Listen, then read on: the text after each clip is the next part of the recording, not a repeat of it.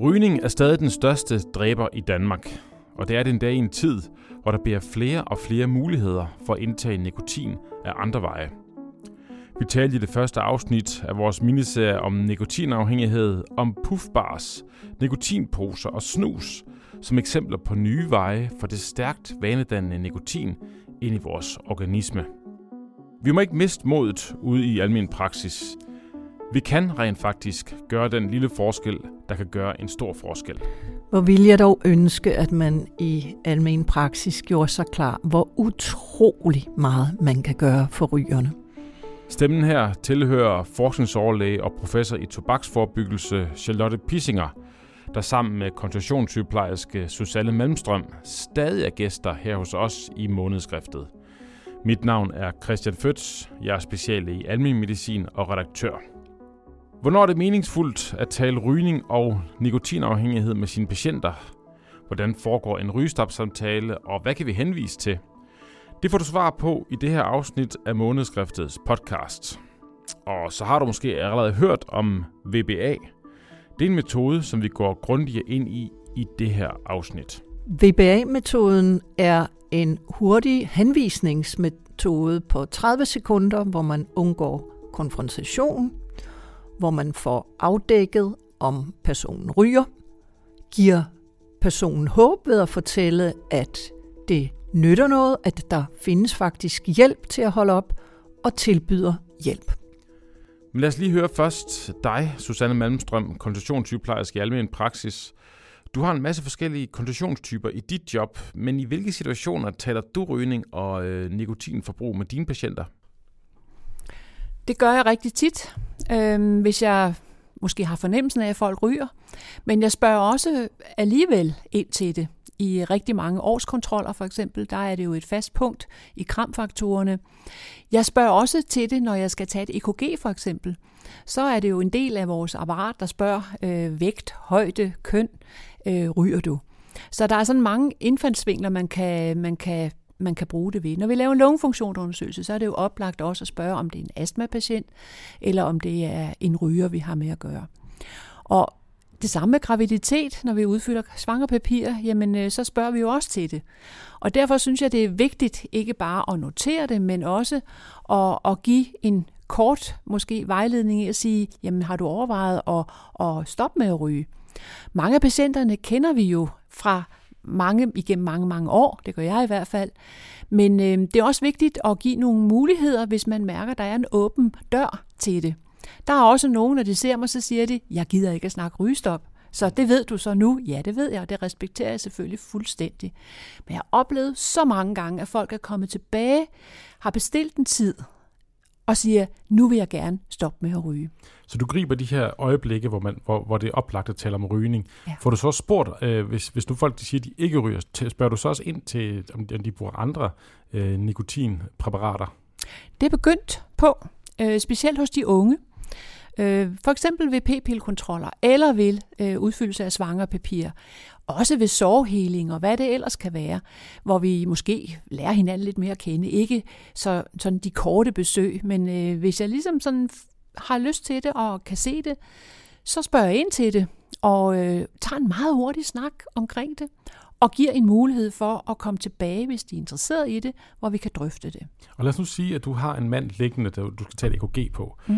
øh, der er ordineret en af lægerne i klinikken. Mm. Øh, du, du spørger, ryger du? Og manden siger ja. Hvad gør mm. du så? Lader du den så bare hænge der, eller hvad? Nej, det gør jeg aldrig.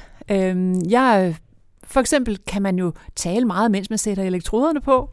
Og øh, mens man tager EKG'et, og efterfølgende, der skal tages noget tøj på. Og så spørger jeg tit, jamen, har du overvejet at holde op? Og der er jeg faktisk overrasket over, hvor mange der siger, ja, det vil jeg rigtig, rigtig gerne. Jamen, øh, jeg vil gerne hjælpe dig. Jeg er uddannet rygestoprådgiver, og du skal vide, at øh, du kan få en tid. Du kan også vende tilbage. Øhm, og mange gør det faktisk. Der er også nogen, der kommer med, mand og kone kommer sammen øh, og siger, at det er nu, det skal være. Nu vil vi gerne igennem det her øh, rygestopforløb. Der er også tit, hvor jeg henviser til kommunen, øh, hvor jeg så sørger for, at der bliver en aftale sat i værk. Jeg spørger for eksempel patienten, er det okay, jeg ringer til kommunen og giver dem dit telefonnummer, så de kan ringe til dig? Eller også så gør jeg det, mens patienten er der. Og øh, lige præcis det her med, at, at øh, når de bliver talesat, så laver du en eller anden form for opfølgning på det, planlægger en eller anden form for opfølgning. Mm. Vi skal tale om den her øh, rygestop-samtale, du har, som du mm. selv tilbyder i praksis. Vi skal tale mm. om kommunen også. Men det første, vi skal prøve at kaste os over, det er det her VBA-metoden. Mm. Ja. Fortæl, hvad det er for noget. Jamen, VBA er jo, hvad skal man sige, very brief advice, meget kort øh, snak omkring de her ting. Og det skal ikke være langt. Det skal det ikke, men det handler ligesom om at i talsætte det, og gøre vedkommende opmærksom på, at chancen for at blive røgfri er større, når man får lidt hjælp til det. Og så henvise. Det er ligesom det tredje, øh, vi skal huske. At sige, det skal ikke bare flagre i luften, men sige, hvad, hvor kan du gå hen? Skal jeg hjælpe dig med at få det klaret? Det kan være en brochure, det kan være det, jeg nævnte før med, at jeg ringer op, hvis jeg får lov til det, eller jeg sørger for, at der kommer en kontakt for eksempel med, med, med den kommunale tilbud. Så VBA-metoden, der står for Very Brief Advice, mm. den tager cirka 30 sekunder. Den består yeah. af tre trin. Det første, man spørger til rygestatus. Det andet, det er, at man oplyser om, at, øh, at, der, at hvis man bliver rådgivet, så, så øger det chancen for, at der er mm. rygestop. Mm. Og det sidste er, at man så, man så henviser til et, et tilbud. Det er det, der hedder VBA-metoden. Ja. Det er meget enkelt og meget hurtigt. Og man skal ligesom bare prøve det nogle gange, tror jeg, og så, så finder man ud af, at det ikke er farligt. Det gode ved VBA-metoden er også, at den er ikke konfronterende, og den kan bruges af alle, som ikke har en uddannelse inden for rygestop. Så man behøver ikke at vide alt om, hvad rygning gør ved helbredet. Man behøver ikke kende den motiverende samtale eller lignende. Man kan bare være den, der ligesom er jordmor, man formidler øh, kontakten til en, der virkelig ved noget om det, og som kan hjælpe. Så VBA-metoden er ikke konfronterende, og den, og den kræver ikke, at man har en masse viden. Øh, skulle vi ikke lige prøve at høre et par eksempler på, hvordan sådan en VBA den kunne lyde?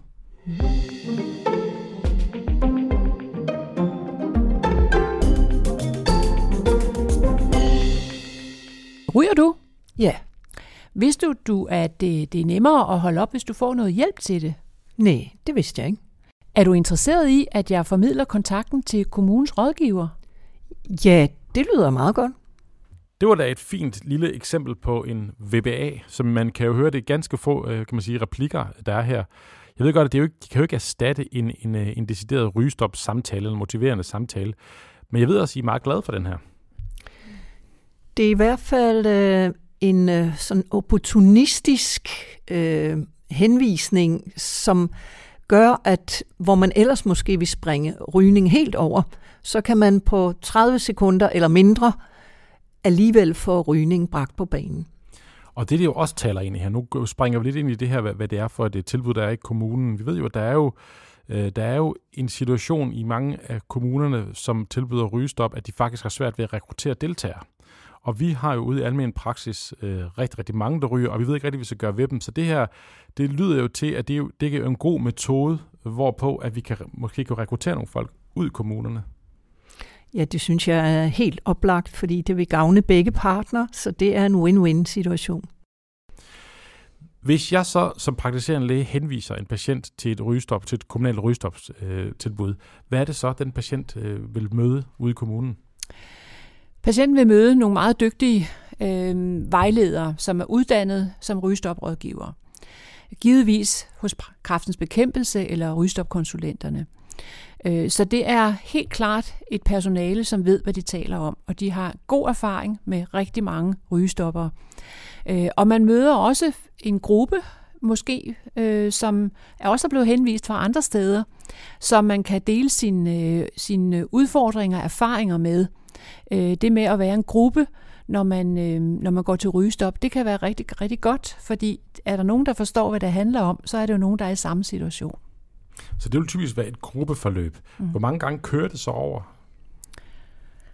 Et gruppeforløb øh, kører typisk over 5 til seks gange, og man er der omkring to timer. Og hvis jeg nu henviser en patient her, hvad er så det første, der, der, der vil komme til at ske for den her patient? Det er, at man bliver ringet op af en rysterbrødgiver, som tager sådan en afklarende, motiverende samtale. Så man finder ud af, om rygeren er helt klar til at komme på et rygestophold, eller øh, måske stadig er i den der lidt ambivalensfase, hvor der skal måske en individuel samtale til for at få øh, gjort personen endnu mere motiveret til at starte.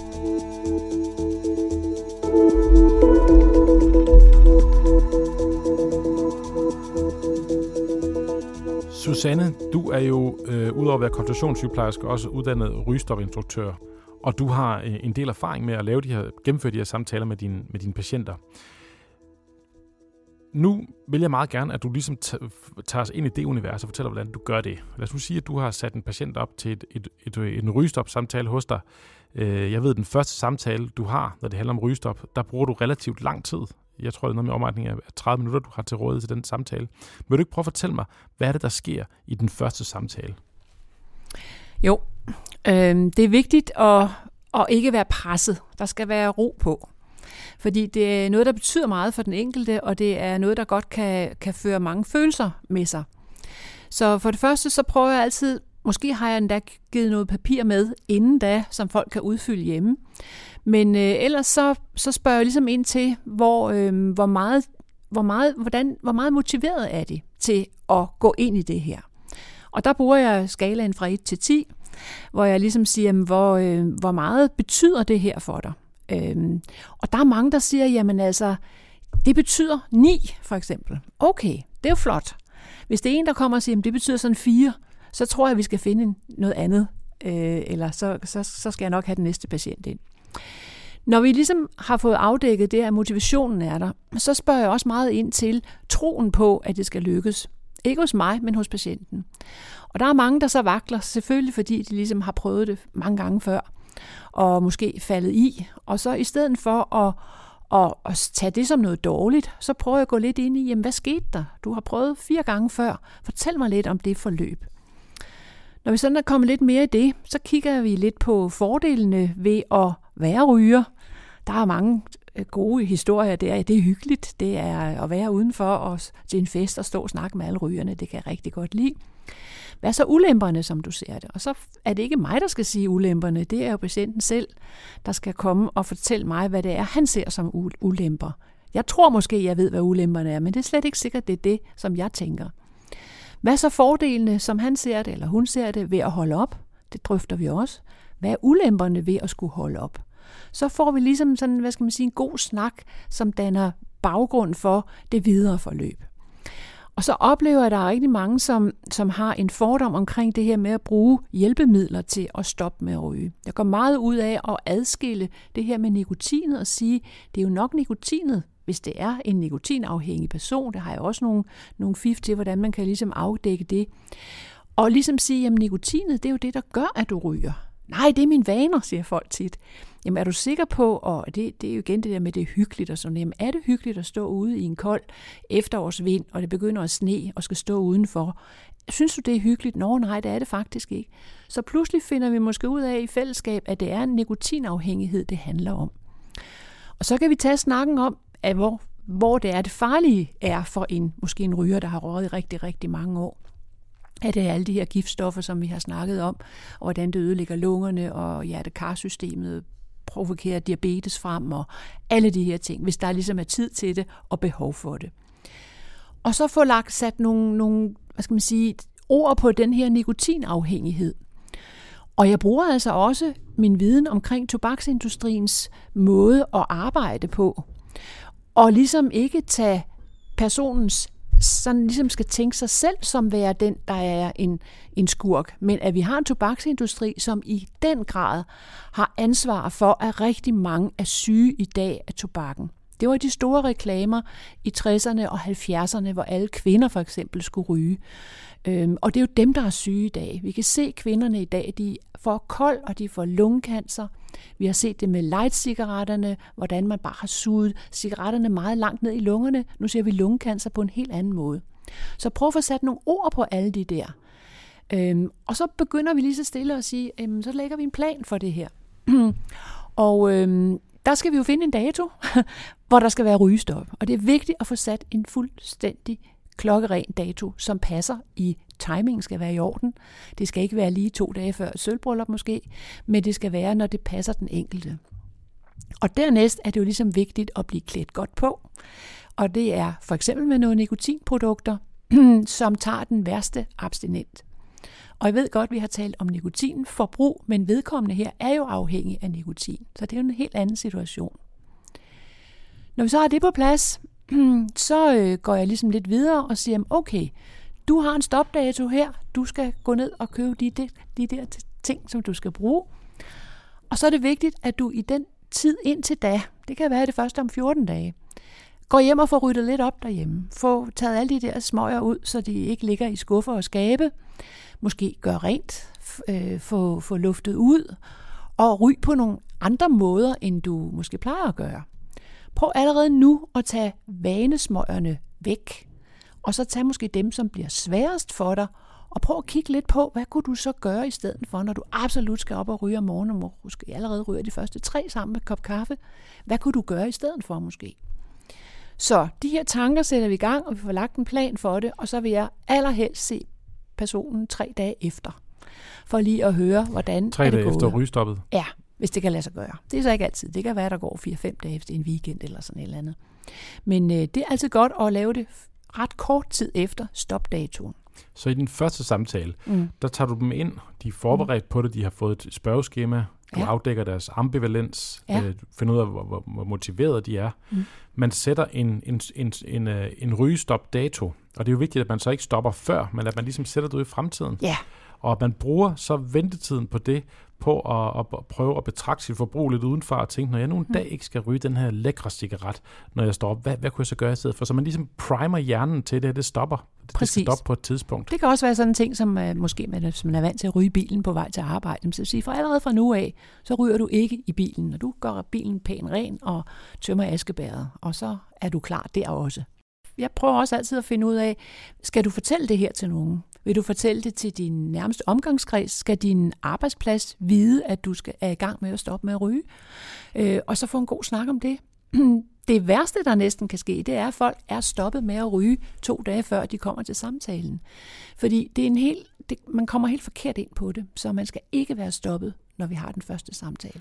Og så tilbyder du følgeskab til dine patienter. Det vil sige, hvis, mm. hvis de stopper øh, mandag den 13., så vil du gerne torsdag den, hvad bliver det, 16. Øh, mm. se dem i din klinik. Ja. Og hvad, bruger du, hvordan, hvad er rammerne for den samtale så? Så ser vi lige, hvordan det er gået. Ja.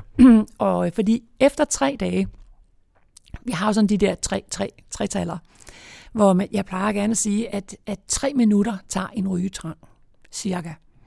Så daffer den af igen.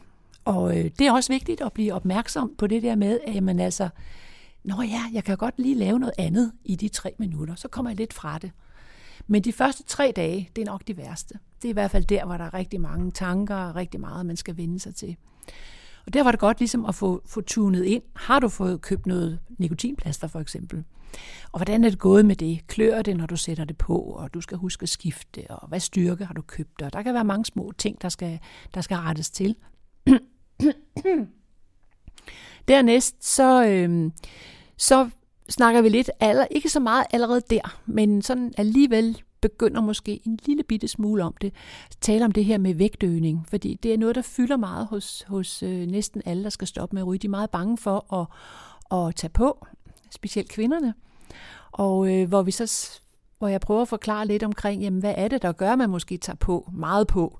Det er tit, hvis man for eksempel ikke trækker lidt i bremsen med de søde ting, men måske lige frem begynder at spise mere, end man gjorde før. Så er det, man godt kan komme ud med et, et, et ret mange ekstra kilo på sidebenene. Men ellers så er det faktisk ikke det helt store problem. Den her anden opfølgende samtale, hvor lang tid ja. sætter du af til den? Der sætter kvarter. Ja. ja. Og så kan det være at den næste samtale, alt efter hvad vedkommende nu laver eller skal, og at vi måske tager den per øh, en videokons eller en almindelig telefonopkald. Og det kan jeg gøre rimelig hurtigt, og det ved jeg, der er mange, der er rigtig glade for. De siger, at det er dejligt, jeg ved, at du er der. og, øh, og så tager vi den, og så prøver jeg igen, måske efter en måneds tid, at følge op, og, øh, og så også begynde at tale om alle de positive ting, der nu er sket. Folk kan jo også mærke det, at de har fået det bedre. De har fået lidt mere farve i kinderne. Jeg kan næsten se det nogle gange, når jeg henter dem ind fra venteværelset, at de stadigvæk holder deres rygestop, fordi de har fået bedre kulør.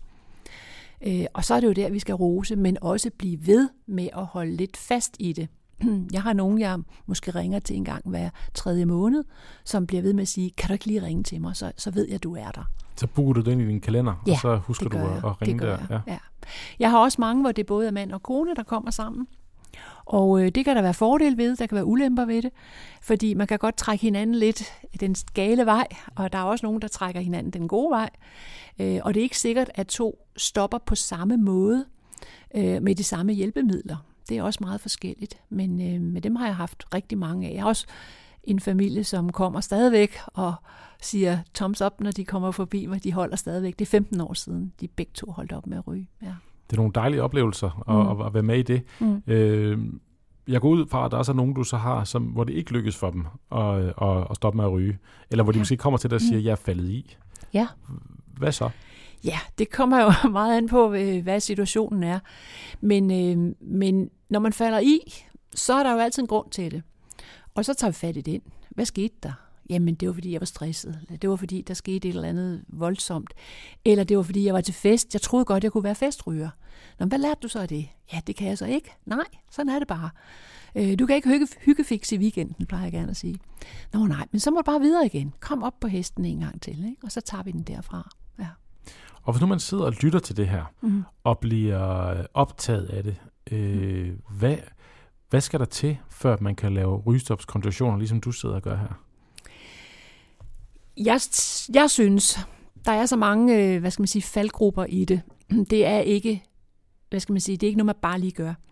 Jeg vil anbefale, at man får en øh, god øh, efteruddannelse til det. Hvad er det? Det er, kunne være at melde sig til kraftens bekæmpelses øh, uddannelsesforløb, øh, hvor man bliver rygestop øh, eller rygestop vejleder, ikke? Øhm, eller til rygestop-konsulenterne, som har et ganske udmærket øh, uddannelsesforløb også. Jeg har selv undervist på det i mange år, og, øhm, og har selv været ude og undervist på rigtig mange fabrikker også og sådan nogle ting. Og de her kurser, hvor, lang, hvor mange dage taler vi her om? Øh, jeg tror, de ligger på omkring en fire dage eller sådan noget. Ja. Så øh, det har været rigtig godt, og der, det fungerer, det man Og- lærer. Og lad mig lige spørge, øh, Susanne, nu, mm. nu Mhm. taler vi rygestop, men nu, den her metode, som jeg hører den, Mm. øh, kunne vel også bruges på, på andre øh, ting, for eksempel også, hvis man, hvis man øh, indtager nikotin på andre måder end at ryge. Ja, det er jo det, der er lidt øh, svært lige nu, fordi der er jo ikke noget evidens for, hvad der virker der, hvis det er et helt ungt menneske. Hvis vi tager udgangspunkt i din erfaring. Det er, at jeg har for eksempel, for eksempel haft en del gravide, eller nogen, der skulle i fertilitetsbehandling, hvor, øh, hvor der findes jo nok ikke nogen, der er mere motiveret for et, et nikotinstop, end en ung kvinde, der gerne vil være gravid, eller er blevet det. Og øh, der kan vi jo ikke anvende nikotinafvendingsproblematikken, fordi nikotinet dur bare ikke, når man har et lille baby inde i maven. Så øh, der er det en kold tyrk. Sådan er det bare. Øh, der er ikke nogen vej udenom. Men øh, så må vi gå efter det. Sådan er det. Og det er hårdt, men øh, det er nødvendigt. Sådan er det. Og det forstår de fleste. De unge mennesker har jo også indtryk af, at de, øh, de, de kommer jo tilbage nogle gange og siger, at nu er jeg holdt op med det der nikotinprodukt. Der er bare stoppet simpelthen.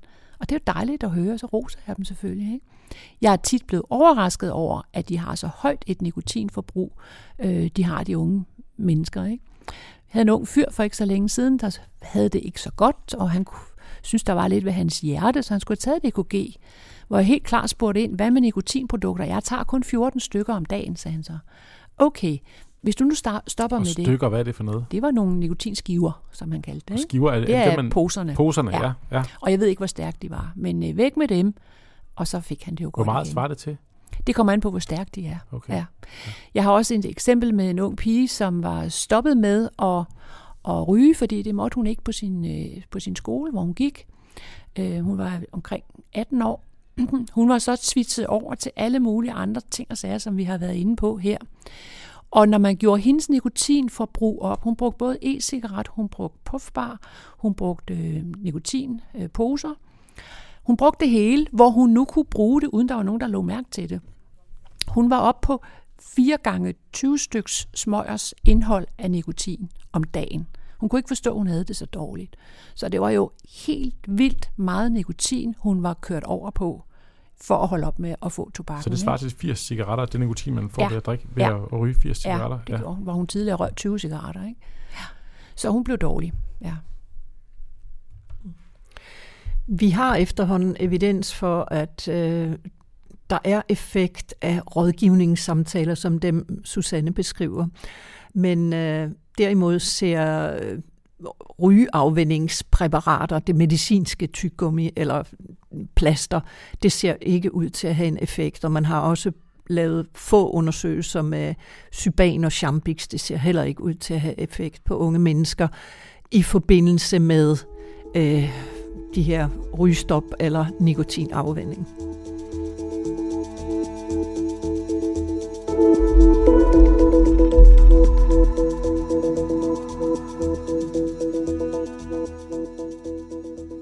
Charlotte Pissinger og Susanne Malmstrøm, vi har været en hurtig tur rundt omkring i nikotinens univers.